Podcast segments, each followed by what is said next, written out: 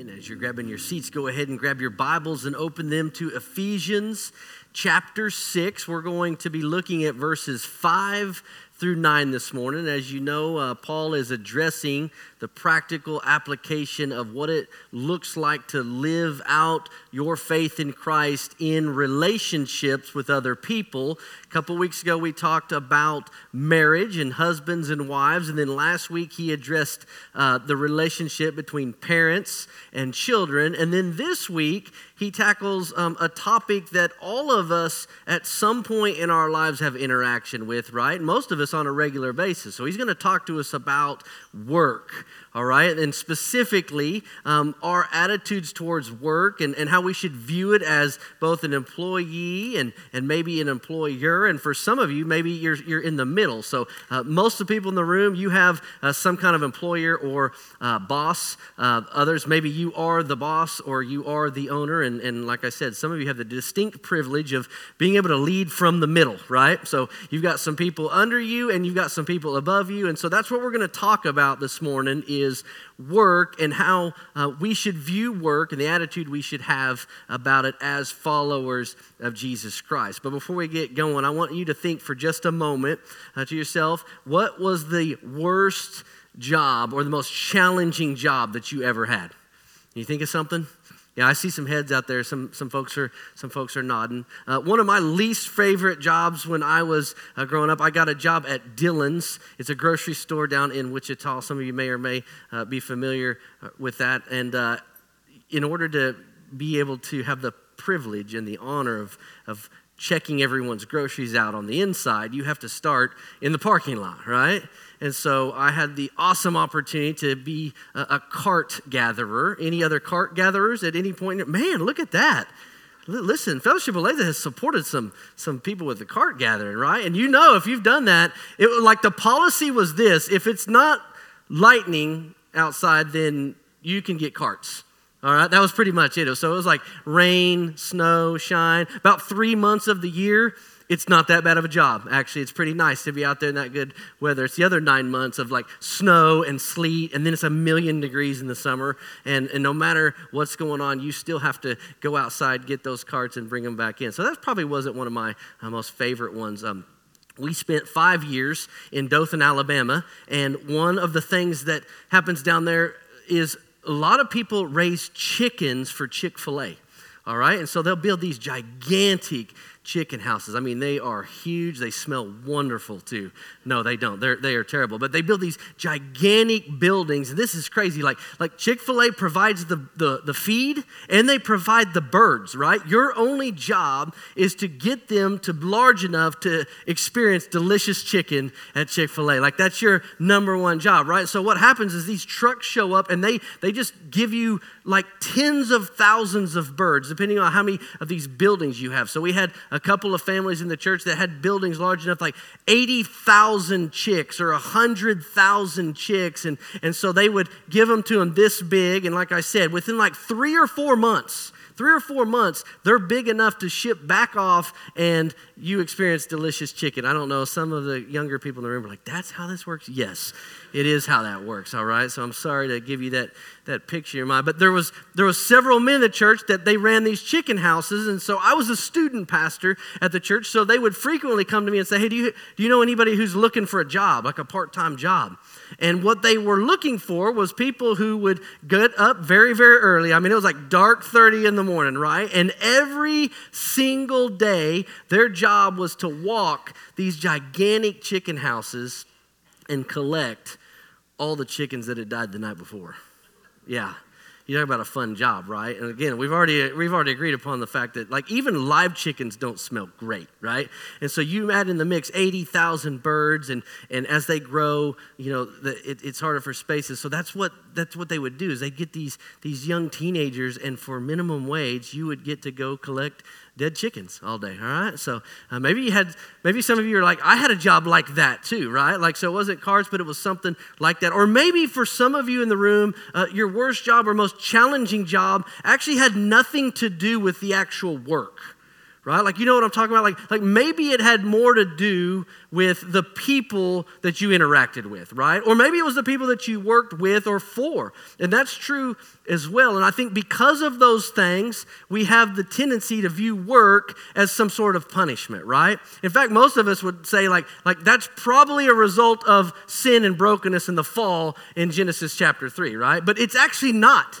Contrary to popular belief, work is not a punishment from God. In fact, in the creative order, God established work as a good thing for Adam and Eve, right? Now, what makes it challenging now is because of sin and brokenness, we do experience all of those challenges, right? So the punishment wasn't work itself. The punishment from God was that in your labor, you will now toil. The things that used to come easy won't be. It's going to be more difficult and more challenging for you to provide all the things that you need to provide. And so that's where the punishment comes in. And also, as a result of sin and brokenness, what else happens? Our relationship with other people has been fractured and broken. And so now you add those two things on this, and a lot of us have an experience with work that isn't always that great.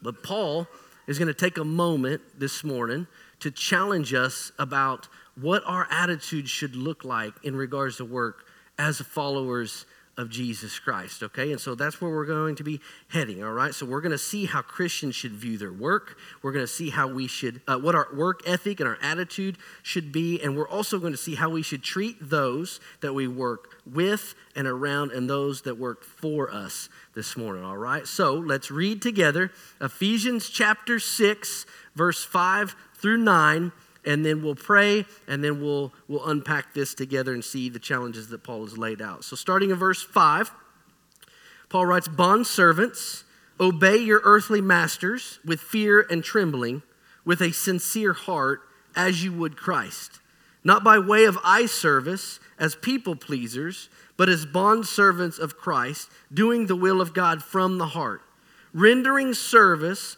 with a good will as to the Lord and not to man, knowing that whatever good anyone does, this he will receive back from the Lord, whether he is a bondservant or is free. Masters, do the same to them, and stop your threatening, knowing that he who is both their master and yours is in heaven, and that there is no partiality with him." All right, let's pray this morning. Father, we thank you for your word, God. We thank you for the opportunity that we have to open it together. God, I pray that it would be a challenge to all of us, God. I pray that we would, God, see what we need to see in this passage, God. I pray that those of us that are employees somewhere, God, we see what we should be doing, God, to glorify and honor you in everything that we say and do. And God, for those in the room that lead other people, God, I pray the same for them, God, that they would see, Lord, how the ultimate goal for them as well is to glorify and honor you in everything that they say and they do, God, how they treat people and how they lead people and how we interact with those that are around us, God. And so I pray that you would guide us and lead us in this time. And we pray this in Christ's name. Amen.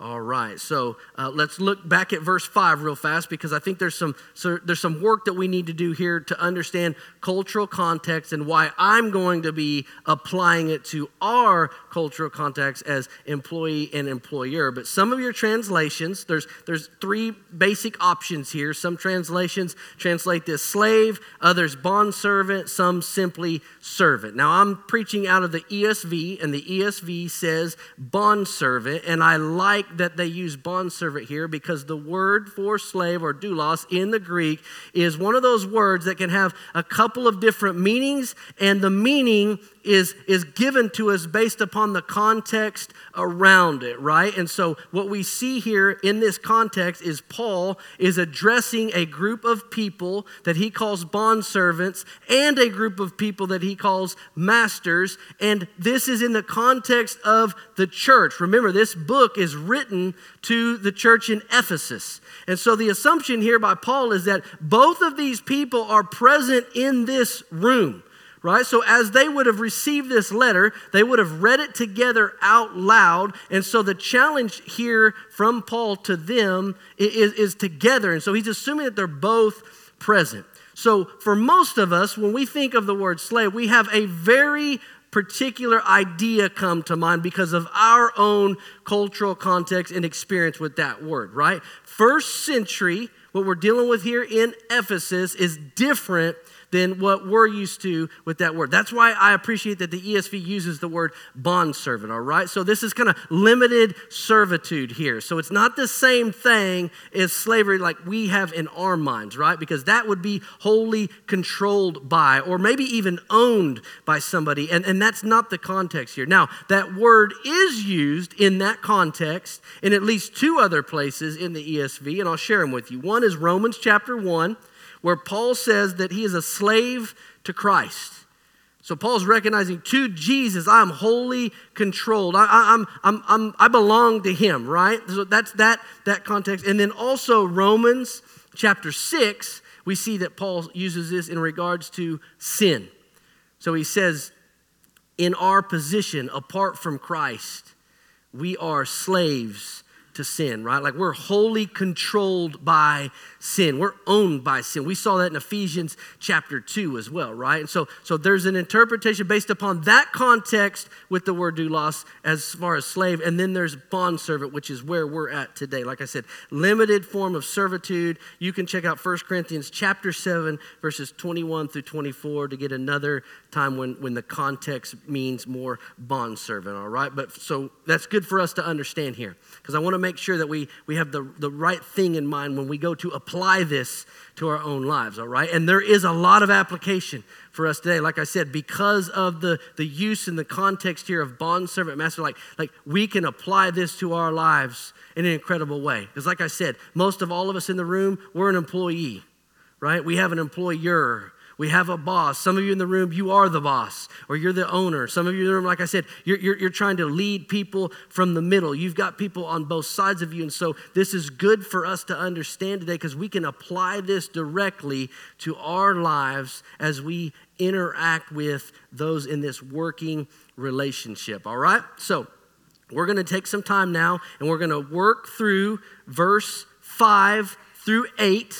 In verses 5 through 8, Paul begins by challenging the bondservants first, right? And then in verse 9, he's going to challenge the masters. So let's start with the bondservants and those that would have been under someone else's authority, right? And we see that because in verse 9 he says, obey your earthly masters. Remember, that's to carry out or execute orders, right? So he said, you're under someone's authority. All right? And so under someone's authority, how are you to live out that work relationship, right? So what he's going to ultimately challenge us as we go through this, you'll see, is that everything goes back to glorifying Jesus, right? That's the answer to why we should do all these. So every verse, in verse 5 and 6 and 7 and 8, all of them, there's an element to this where Paul says, and the reason why I'm challenging you to have these attitudes is because the ultimate goal is to glorify Jesus Christ in everything that you say and everything that you do, even in the work environment, all right? And so that's what we're going to look at here. We're going to see all the things. So Paul's going to address four primary things here. And so let's just go through these one at a time, all right? So first one here, we glorify Jesus when we work with an attitude of respect. All right, an attitude of respect. We see this in verse 5, in the very first part of this, where he says you're to obey your earthly masters with fear and trembling.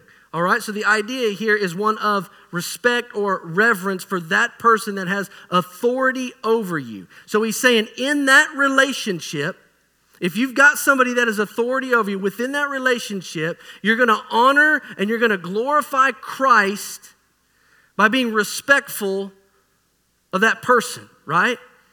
And that's a deep challenge for all of us, right? And so there's a couple of things that I want to help us further unpack this with. So what does that look like for us? Like what does it look like in a working relationship to show respect, right? Here's a couple of challenges. The first one under this is that we're to respect that person's authority and office. We're to respect that person's authority and office. By office, I mean where they're at in the org chart, right? That title, right? We see this in 1 Peter chapter 2, verse 18. Peter says something very similar. He says, servants, be submissive to your masters with all respect, not only to those who are good and gentle, but also to those who are unreasonable.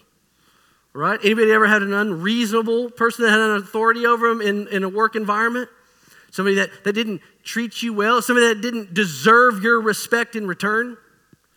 Paul's saying, even if that's true, as a follower of Jesus Christ, you're to respect them, and you could respect them by respecting their authority and their office, right? The Bible has a great example of this. There's a story in Scripture about King David and King Saul, right? And there's a moment in time when the people want a king, right? And they call for themselves King Saul. Now, we know that Scripture teaches us that God's king is actually David, right? So God is trying to lead them to David being the king. And so there's this time where Saul is still the king, but David becomes the king in waiting. So he's just a shepherd boy who is the heir apparent of the throne, right? Like he's just waiting his time. And there's this moment where Saul is angry at David, and he's chasing David all over the place. And they get to this like really funny story actually in Scripture. It's very serious, but also funny, where David and Saul find themselves in a cave together, right? David's hiding and Saul's doing something else, okay? And so they find themselves in this moment where David has every opportunity to just take care of Saul once and for all, right? But David decides not to act on that opportunity. And why does David decide not to act on that opportunity? The Bible tells us because Saul was king. And that's a good example for us of what it looks like to revere and respect somebody for their office and their authority, even if they personally don't deserve that respect. At the very least we can do is respect them. You guys know how this plays out too. You know that in our cultural context. Like I think of President of the United States. Even if that person is somebody that you're like, man, I don't know if I could follow them or believe in them or respect them or what. Like you're going to, as a follower of Jesus, because you're a person that recognizes the importance of respect for authority and office. Even if that person isn't worthy of that. Next thing on here, you can respect them by respecting their orders and their assignments. That's what he says, to obey. Like, listen, if somebody in the workplace has authority over you and they give you an assignment or an order, you're to carry that out. I mean, as long as it doesn't break God's word or the law, to carry that out to the best of your ability, right? And that's the challenge. That's demonstrating respect. Instead of sitting around going, "Nah, that's not how I do it. No, I don't know if I'm gonna give this my all because that's not the way that I would do things," right? No, but you can honor and respect that person by respecting their orders and their assignments. And then last but certainly not least here, respecting policies and procedures. To respect policies and procedures of both the person with authority over and even your employer in general. But you can demonstrate respect there, and we see that where Paul challenges us to obey and do it in a way that we have an attitude of fear and trembling or respect and reverence, right? Number two, we see this also in verse 5, the latter half of verse 5, 5b, and that is we glorify Jesus when we work with an attitude of devotion. All right, an attitude of devotion. If you look at verse 5 at the end there, what you're going to see is he says, not only respectfully with fear and trembling, but with a sincere heart as you would Christ. That there's an element of devotion here to this person, right? And he's saying, as you would Jesus. So you're going to demonstrate a level of devotion here. Again, that's not tied to their deserving of it, but tied to their office and authority here. And so he's saying, as a follower of Jesus, you're going to glorify God when you respond this way with devotion. So a couple of practical things for us as we think about how we would live this out. Listen, we can demonstrate attitudes of devotion by being people of character that are trustworthy. Right? We demonstrate devotion to a boss, to an employer, to a company, by being people of character that are also trustworthy, right? That demonstrates devotion to them. We want to be known for who we believe in, right? I mean, the last thing that you want to be true of you is to be the guy at the office that everybody knows claims to be a Christian, but isn't a man or a woman of character. They can't be trusted. That doesn't demonstrate devotion there. Next thing under here is that you'd be a hard worker. You can demonstrate an attitude of devotion by just being a hard worker, right? Not a slacker. Drives me crazy when I look around places and see people with that kind of attitude, right? I just want to, there's been a couple times, I'm honest, I got, Lord, you got to help me right now. I'm going to smack that phone out of their hand. Like, stand up. You're in uniform. You work for somebody, right? Like show respect, show some devotion to this being meaningful to you, right? And that's one of the ways that we can do it, by just being hard workers. Right? Next one I have on here is wanting the best for your boss and workplace. That's how you can demonstrate devotion. Wanting their best.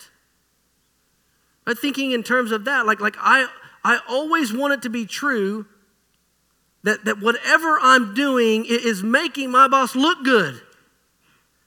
Right? And not just look good, I want to keep things off of their plate, especially the negatives from me. All the things that I'm in control of, but also at the same time, wanting the best for them and the workplace. Well, that's something that's going by the wayside. People don't understand that kind of stuff. That this place is owned by someone else. And we're to be good stewards of that, right? And wanting the best for this place. That means like doing things that, again, not slacking. So you're stealing time from your company, or even being those people, like I said, that lack character, where maybe you're stealing other things. We've been to several places, you know, over the years where like you go and you order something and they're like, here, have another large Coke. You can have three, have one for the whole family, right? Not my deal. Like, man, that's not a good attitude to have as a believer. So we're going to demonstrate hearts of devotion. Last one I have on here, man, this one's tough. It really is. It's very tough to live out. And I'll explain here in a second. But devotion. We can demonstrate an attitude of devotion by being willing to help others around us, develop others around us, and give away wins to other people. Listen, the reason why I say that's hard is we live within an environment where the workplace is full of people who will step on other people to get to where they want to go. It's a very selfish environment. And I think as a believer in Jesus Christ, we have an opportunity to be different. And we can demonstrate hearts of devotion in this by being willing to do that, to help other people, develop other people, and give away wins to other people, that we wouldn't be known as a user of people, but that we would love other people and support them and be there for them. And man, listen, like just be the kind of person that like doesn't have to take credit for every idea. And all the other things that happen within the workplace. And I know that's hard because like I said, it's an environment that actually encourages you to use other people. Listen, you don't want to just be the nice guy, right? Or the nice lady, if you ever want that promotion. And listen, what Paul is challenging us with is something quite different. As a follower of Jesus Christ, we shouldn't see ourselves as a user of people, but instead we should demonstrate attitudes of devotion and be willing to help, develop, and give away wins. Number 3, we see this in verse 6. So verse 6, he says, not by way of eye service as people pleasers, but as bondservants of Christ, doing the will of God from the heart. So he talks about the fact that like there's an outward component to this, but again, there's an inward component in the heart, in the attitude. We talked about this last week in the relationship with parents and children, right? Like we all know that there's a way to obey outwardly, go through the motions and actually do the stuff, whatever you've been told to do, and then there's also the same opportunity for you to inwardly not honor, right? And that's what we're talking about. There's an outward, and then there's an inward. And that's what he challenges in here in verse 6. He said, listen, do this not by way of eye service as people pleasers, not just an outward component, but as bondservants of Christ, doing the will of God from the heart. So there's an attitude here that we can demonstrate. And so I put on here cheer and enthusiasm. We can glorify and honor Jesus in our work if we have the attitude of cheer and enthusiasm, right? That we are joyful people. Like it's not just the outward motions, right? We're not begrudgingly doing these things, but instead we have an overflow out of our hearts and who we are. And that we create environments and cultures at our workplace that people want to be a part of. That you're the type of person that people want to be around. Why? Because you're encouraging. You're uplifting. We talked about this in the first service. Listen, it's really, really easy to find people who are negative. But think about your own workplace and your own culture and your own environment. Like, it's really, really easy to find those people. It's much more difficult to find the people that are uplifting, right? And you know when you've been around them, they make you feel like $1,000,000. You know what I'm talking about? I know you know what I'm talking about. Like, you've been inside a Chick-fil-A before, right? You know how like you've got people in there working that somehow like they are convincing you that they believe this, right? That they have a genuine attitude of service. Some, right? And where they fail, Culver's does even better, right? You've been to Culver's, you know what I'm talking about. You're like, you feel like $1,000,000. Like, is this like a luxury steakhouse or what? You're like walking in, they're like, let me get the door for you. And they're bringing you all the stuff and make you feel less bad about yourself for eating a double or triple bacon cheeseburger and then washing it down with just a gigantic ice cream. But you feel like $1,000,000 in there, right? So we're talking about a culture and an environment that you can help create with your attitudes. On the flip side of that, you've also been in any mobile phone store. Right? And by your laughter, I know that you have been inside one. That's that place, like, I sit outside in the car and I'm like, Jesus, help me to not lose my witness and go to jail today. Right? Because they're going to try to tell me something that all the rules changed and that it's normal to pay $300 million for 2 lines. And so it's about attitude and culture and environment that you're creating, right? You've also been in line to get new tags at the DMV and things like that. So it's like there's something that we can help with here. And just like the boss thing, the environment thing is true too. Even if you work in the most miserable place on earth, you as a believer in Jesus Christ should still be the most joyful, cheerful, enthusiastic person that place has ever seen. Why? Because you're not taking orders from circumstances or environment. You have something different that is on the outside that impacts and affects attitudes. So let me challenge you with that, to have an attitude of cheer and enthusiasm, not begrudgingly doing what you have to do. This was my life verse, Colossians 3:23, for a while. I had the privilege of having a job in the plaza here while I was going to Midwestern before, and it was one of those places like we're talking about that, man, it wasn't so much the work itself, but the people that I had to work for and with that sometimes made it much more challenging. And Colossians, I'm not kidding you. You can ask Aaron. Colossians 3:23 became my life verse as I worked at that place. God help me to be a gospel witness here every single day. Colossians 3:23, whatever you do, do your work heartily as for the Lord rather than men. Like, Jesus, no matter what happens here today, no matter what interactions I have with other people around me, no matter how poorly I might be treated, help me to remember that today, my attitude, my work, everything that I might accomplish has nothing to do with these people, but everything to do with you. Became a life verse for me, so I get it. But it's the only way that I was able to do that with joy and cheer and enthusiasm on many days. So trust me when I say I get it. So if you're finding yourself in one of those environments, Lean into what Paul challenges with here in this. Number four, we find in verse 7. In verse 7, he says, knowing, and this sounds very familiar, knowing that whatever good anyone does, rendering service with a good will as to the Lord and not to man. All right, so that sounds very similar to that Colossians 3:23 passage. But he talks about rendering service, all right? A willingness to serve.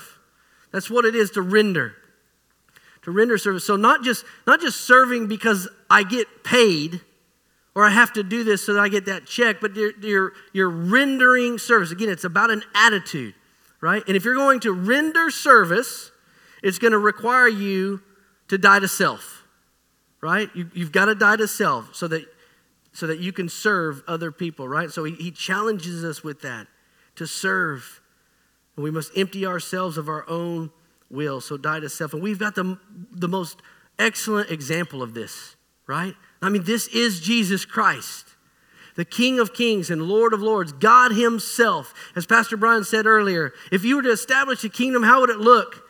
And what would your expectation be of the people under your authority?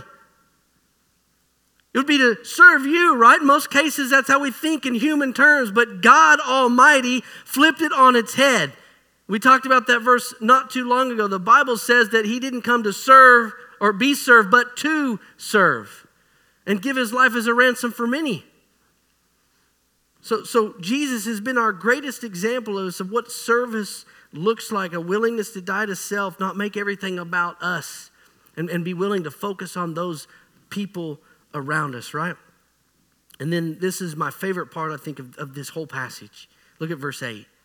This isn't a particular exhortation or challenge, but it's a reminder. And it's a powerful reminder to all of us. Listen, just listen to verse 8. Knowing that whatever good anyone does, this he will receive back from the Lord, whether he is a bondservant or he is free. What's Paul saying here? Paul's trying to help us understand in all of this that if we do these things, if we seek to honor and glorify Jesus by having these attitudes that we've talked about, then we can trust that the Lord sees and that he knows. So let me remind you, if you're in the room this morning, God knows and God's got you.